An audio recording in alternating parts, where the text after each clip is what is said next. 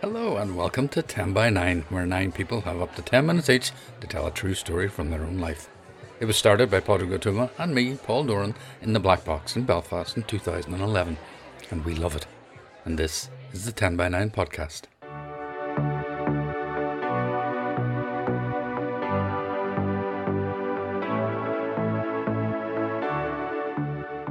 Uh, we have a great mix of stories on this podcast for you two from Zoom and one from a recent Black Box event. Really, it's been wonderful listening back. So many fantastic moments. Anyway, let's get started and back to September 2021. It was our first evening in front of a live audience for 18 months, and Padraig and I had picked the theme at the height of lockdown. Here's Herbie Wilson with his story of gratitude. I'm not sure what range this mic has, so I'm going to walk about a little bit. So, not much. Excellent. It's not got much range either. Okay. When was the last time your partner passed you something that, that so offended your sensibilities that you couldn't find the words to structure together a, a sentence that you were so offended by that you just had to retreat uh, to bed uh, to compose yourself? Now, out of all of the questions that might be uh, flooding into your minds right now, I'm probably not going to answer many of them, uh, if any, uh, because I have no idea what you could be thinking or what uh, things could possibly zip into your mind. Uh, I am uh, what some would refer to as neurodivergent or atypical or part of the neurodiverse community. So, this means people with conditions such as uh, ADHD, uh, autism, uh, dyspraxia, dyslexia, and that's kind of as far as I went in the dictionary, but you get the idea of what's going on here. So, with the majority of society uh, made by and for uh, neurotypical people, uh, it's difficult for someone like me to navigate a world set up by and for the majority. You see, I don't always pick up on the, the subtle cues of human interaction, the back and forth of people. Uh, I, I, don't understand uh, completely the nuances uh, that is with human interactions. And I don't always entirely know when I finally alienated someone enough. Another thing that causes me difficulty is, is those abstract notions and concepts, you know, things that are difficult to visualize. Uh, and, and, gratitude is one of them. And so I'm here to talk uh, a little bit about that and a little bit of how I've alienated one or two people in the past. Um, so, maybe about four years ago, a Spanish friend of mine invited me to her Christmas Eve party. Uh, I'm not from Belfast, by the way, so but I was doing uh, the radio show on Christmas Day, so it kind of suited well. You know, I was going to come up to Belfast, do the whole thing. So I, uh, yeah, I went into the party with all of these uh, displaced people, kind of fitted in really well there. But so prepared myself in. I went into the party and I do what I always do find a seat in the corner, look around, judge out who do I consider safe or, or fairly relatively comfortable to be with. And in the front room, there was dancing. I like dancing, it's predictable. So I went in there and I found myself this nice little perch and a big bay window. So it suited me just fine. And it didn't hurt that, in my opinion, uh, the best looking girl in the party was also in there. And you know. So we started talking, and, uh, I, I, can't remember exactly how the back and forth came, but what my the general gist of it is, I'm sitting on the seat, and she's going to sit beside me, and I remember exactly what she said and how it started to go wrong. She said to me, "Sure, you could fit at least three of my asses on the seat beside you," and so I looked down. And the women in the house know that this is already going to be bad, okay? The, the fellows will get there in a minute, you know, quicker than, than I did. So, so I look down and I start to calculate in my mind, right? So there's, there's me here, uh, how much room there is, you know, comfort zone and all that, because I don't like to be all bunched up on someone. And my response to her, as I looked at her, was, well, two anyway. because to me, that's a logical answer. That's a logical response to what she's just said. And I, I, had absolutely no concept of what she could be thinking uh, with what I've just said to her and her butt. So, so that's kept, but you know, it wasn't too bad. I ended up getting her number. It just took a little while later to alienate that individual. so I live alone, and I have done for many years. And whenever my now ex uh, moved in, she did something unexpected. the groceries. No, no, but understand my point of view. You know, I'm living alone, and if I don't do something, they don't get done. And then this other person comes in, starts walking around all independent and whatnot, and does the groceries on me. I mean, it was a surprise to me, but that was okay. And so I was all like, oh, you've, you've done the groceries. And she starts to bring out all of these things.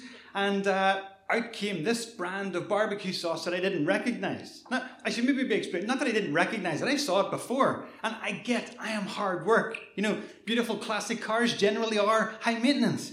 But, but I have got three types of barbecue sauce which are acceptable to me. You know, but again, it wasn't that big of a deal. Just in the groceries, let it go. And then came the baked beans, you know? And now I would imagine probably visions are starting to flash into your mind about what baked beans look like. To me, baked beans come in a four pack and they're made by Branston's. That's it. And these were Heinz, you know? But that was okay. Again, we've had quite a lot of healthy uh, back and forth, healthy debates about it, um, friendly debates, I should say. Uh, but what's the best brand of beans? I, I, did a whole thing about it on the radio and stuff. It kind of really spun out of place, but uh, not that I was trying to prove a point, as you will understand. So anyway, I just thought, I, I can't remember what I was doing, but I thought, I'm on my way upstairs. And then she says, Here, take these upstairs with you. And she threw it to me, and I caught them in my hand. And this, to me, was probably the first clue that something might have been off. And so I looked down and I was like, whoa, what's this? She says, Andrex. Triple ply, pure luxury, baby, and they were on special. I was like, uh, toilet roll is Nicky. It comes in a nine pack and it comes from Home Bargains. And she said to me, Look, I'm not going to go to five different shops whenever I'm doing your groceries because to me, vegetables from the greengrocers, you know, butcher for the meat, cleaning products in three other stores, but I'm not going to get into that. and so this was the first clue to me that maybe something was, was just a little bit off. And so I was all like, no, I don't understand this. This, I just, the oppressive heat started to come over me, and, and I was just, I was, I was really struggling to, to put it all together. Still assuming that this is normal human behavior, uh, my logical brain was starting to click in. And, you know, Andrex is better than Nicky. She's not wrong. Triple ply is much softer. She's not wrong. It was a great price. She's not wrong, but this is not the toilet paper I get. As he said, this was the first subtle hint that maybe my mind, my processes were not uh, typical. And it's not that I arbitrarily like one product over the other, uh, but for neurodivergent uh, people, I'm not even sure the proper term, and I don't want to be offending anybody, um, but the world is unpredictable, it's stressful. And the products that I use, the things that I do, is to try and develop, I hate to say relationship with the product, but you get what I mean. It's like, it's to try and remove some of that stress and, uh, and uncertainty. and you know, again, it's funny, but I know the integrity of Nicky. Nobody wants anything to break apart, you know, whenever you're doing like maybe I've got high demands on my toilet paper, or maybe I'm just too rough for the paper. I'm not so sure. Even the fact that it's a nine pack, it starts to reassure me that uh, as, part of the work, I can see that, you know what, we're getting low. After toilet roll six, I'm starting in my mind, I'm like, hmm, there's only six left. I need to get toilet roll. Then there's only five. I need to get it. So if I start with a four pack, I'm already thinking, we're running out of toilet paper. and they're not even open yet. And so I'm grateful uh, as well for all of the, the different types of support uh, that I can now make access to because I'm aware of these things that are going on in my mind. Um, I'm on a waiting list to see about getting assessed, and, and that's going to open up a whole branch of other things as well. And so it's also just really helpful for me to understand that uh, although, although the world is made for neurotypical people, um, it's not. Um, and I'm not neurotypical, it means that that's okay. That, you know, while your frontal lobe cortex is purring away like a Nissan or a Ford, you know, you're going through all the processes, zooming yourself forward, what I've got's like into a unicycle. You know, clown on there with the big boots. Every time I try to make a decision, it's not easy. But anyway, now I'm aware of it. And I've got, haven't got everything worked out, haven't got all the strategies in place, but uh, I know that it's not a character flaw with me anymore. I know that the things that I make, they're not bad judgments, but they're just this flipping clown on a unicycle, you know? But anyway, thank you. Thanks so much, Herbie. I can't believe anyone would choose to buy their toilet roll from Home Bargains, but whatever works for you. Now, remember, if you have a story for 10 by 9 or you want to know more about what we do, check out our website, 10by9.com. There's plenty of info there, including all our dates for 2022 and a few other bits and pieces. And don't forget about our YouTube channel. Next up, we're going back to June 2021 when we teamed up with the Belfast Photo Festival for One Picture, One Story, and Katarina Hart joined us via Zoom from the Netherlands. I grew up in a commune in the southwest of the Netherlands in the 1980s with all women. So it's just my mom and me and lots of other women. And in that commune, everybody seemed to engage in prayer healings and flower seances and gurus and paranormal and that kind of thing. My mom did too. She took courses in drawing auras and getting in touch with heavenly guides and healing by touch. And she took many of those courses with two ladies, which were a clear sighted and identical twin. And that's really the truth. You cannot make this up if you try to.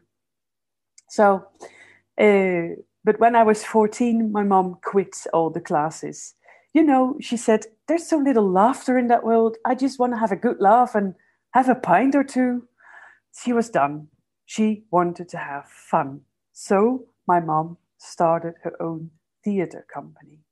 They brought funny stories, plays, and she also did a lot of street theater.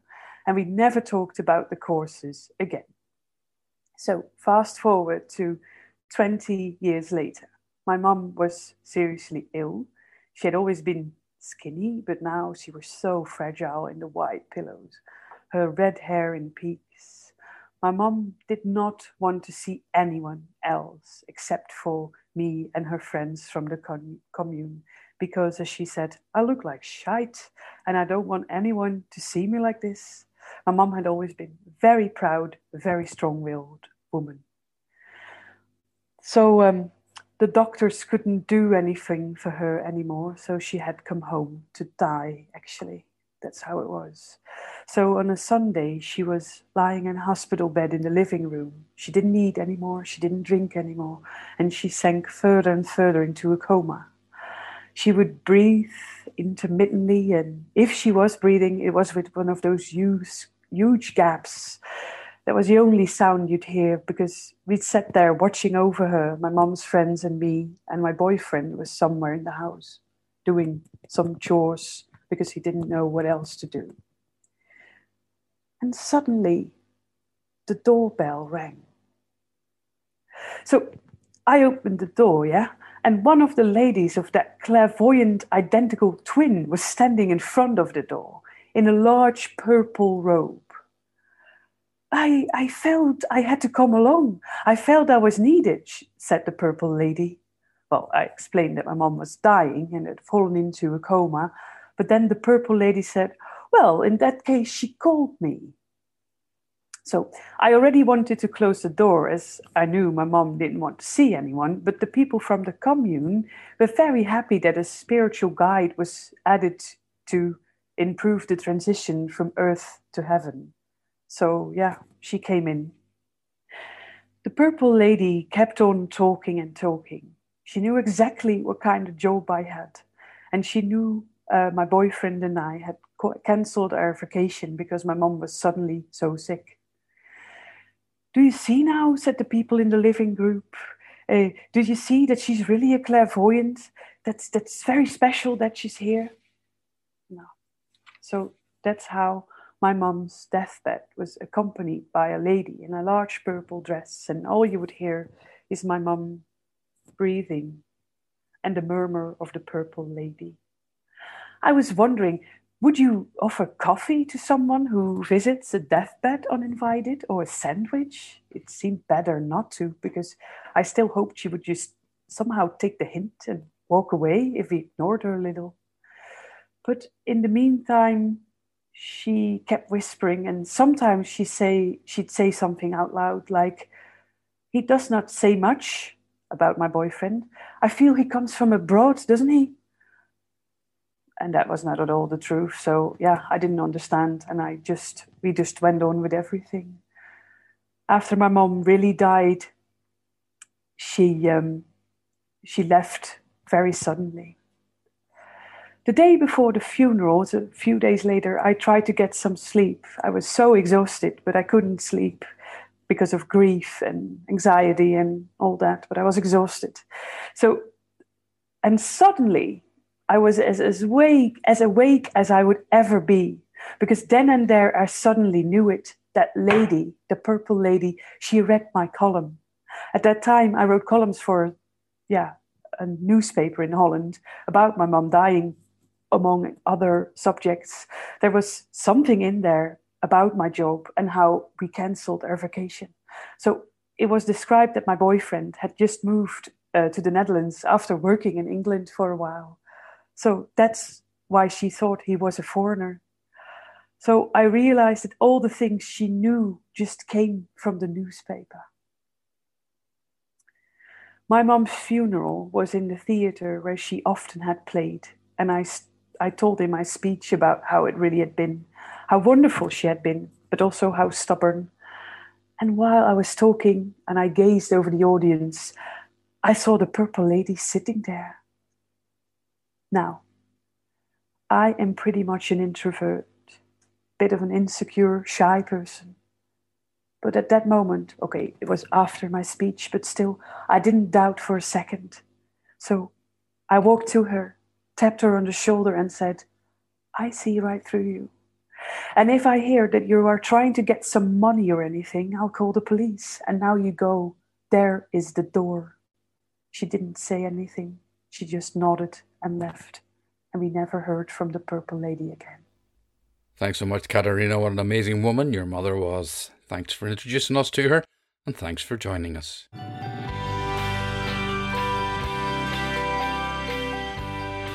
Now, my least favourite bit of the podcast, rattling the begging bowl, but here goes. As you know, 10 by 9 is always free and always will be, but we would be really grateful if you can help us keep it going, the events and the podcast, with a donation via Patreon or PayPal. Our overheads are low, but just now our income is lower. There are links at the website, 10by9.com, but we also know that we're all being squeezed right now, and so if it's not possible, please relax. The best way to support us is to keep listening. Okay, on to our third story, and it's from a first timer. He joined us for our January event on Zoom when the theme was At Home. Here's Jared Gormley. After several months, I caved in. Daddy, Daddy, can we can we get a goldfish? Come on, can we get one? And this had been ongoing. And after much in-depth discussion, uh, talking about the responsibilities of caring for a goldfish and all the roles and tasks that involved, we got a new addition to our household Bobby, Bobby the goldfish. Let's face it, he was only going to be there for years, not that right? He only lived for a year or two. Well, anyway, five years later, Bobby was still there, part of the family. Um, after that initial blush of joy and looking after the fish, you probably can imagine who the uh, the principal care, the goldfish caring duties fell upon. Yours truly. Um, but you know what? Bobby and I kind of bonded over those five years. Generally, I was the, the first person to get up in the morning time, switch on the light, and there would be Bobby with the big eyes looking at me. A wee bubble surfaced up. We welcomed each other. It was a routine. He was part of the family. And, but unfortunately, the time arrived. I pit, switched on the lights. Bobby was there, but he was in the bottom of the tank. He didn't look too great. Breathing rapidly. He was, you know, I think the time had arrived. So we thought that this would be, you know, an opportunity uh, to maybe introduce the concept of loss uh, to the children so we could prepare them for the inevitable. Anyway, one month later, Bobby was still there sitting in the bottom of the tank, breathing and slightly bloated.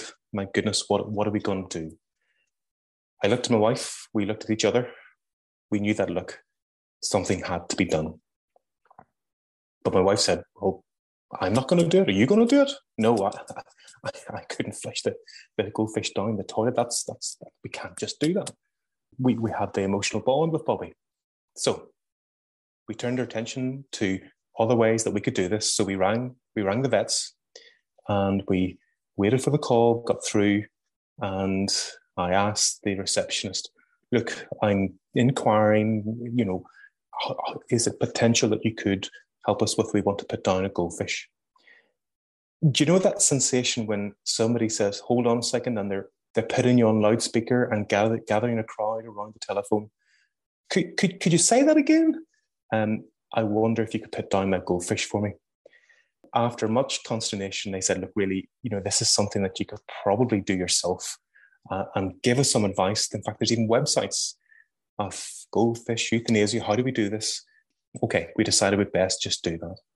So uh, we looked online on Google, and sure be told there was websites dedicated to how, how to uh, humanely dispatch your uh, goldfish.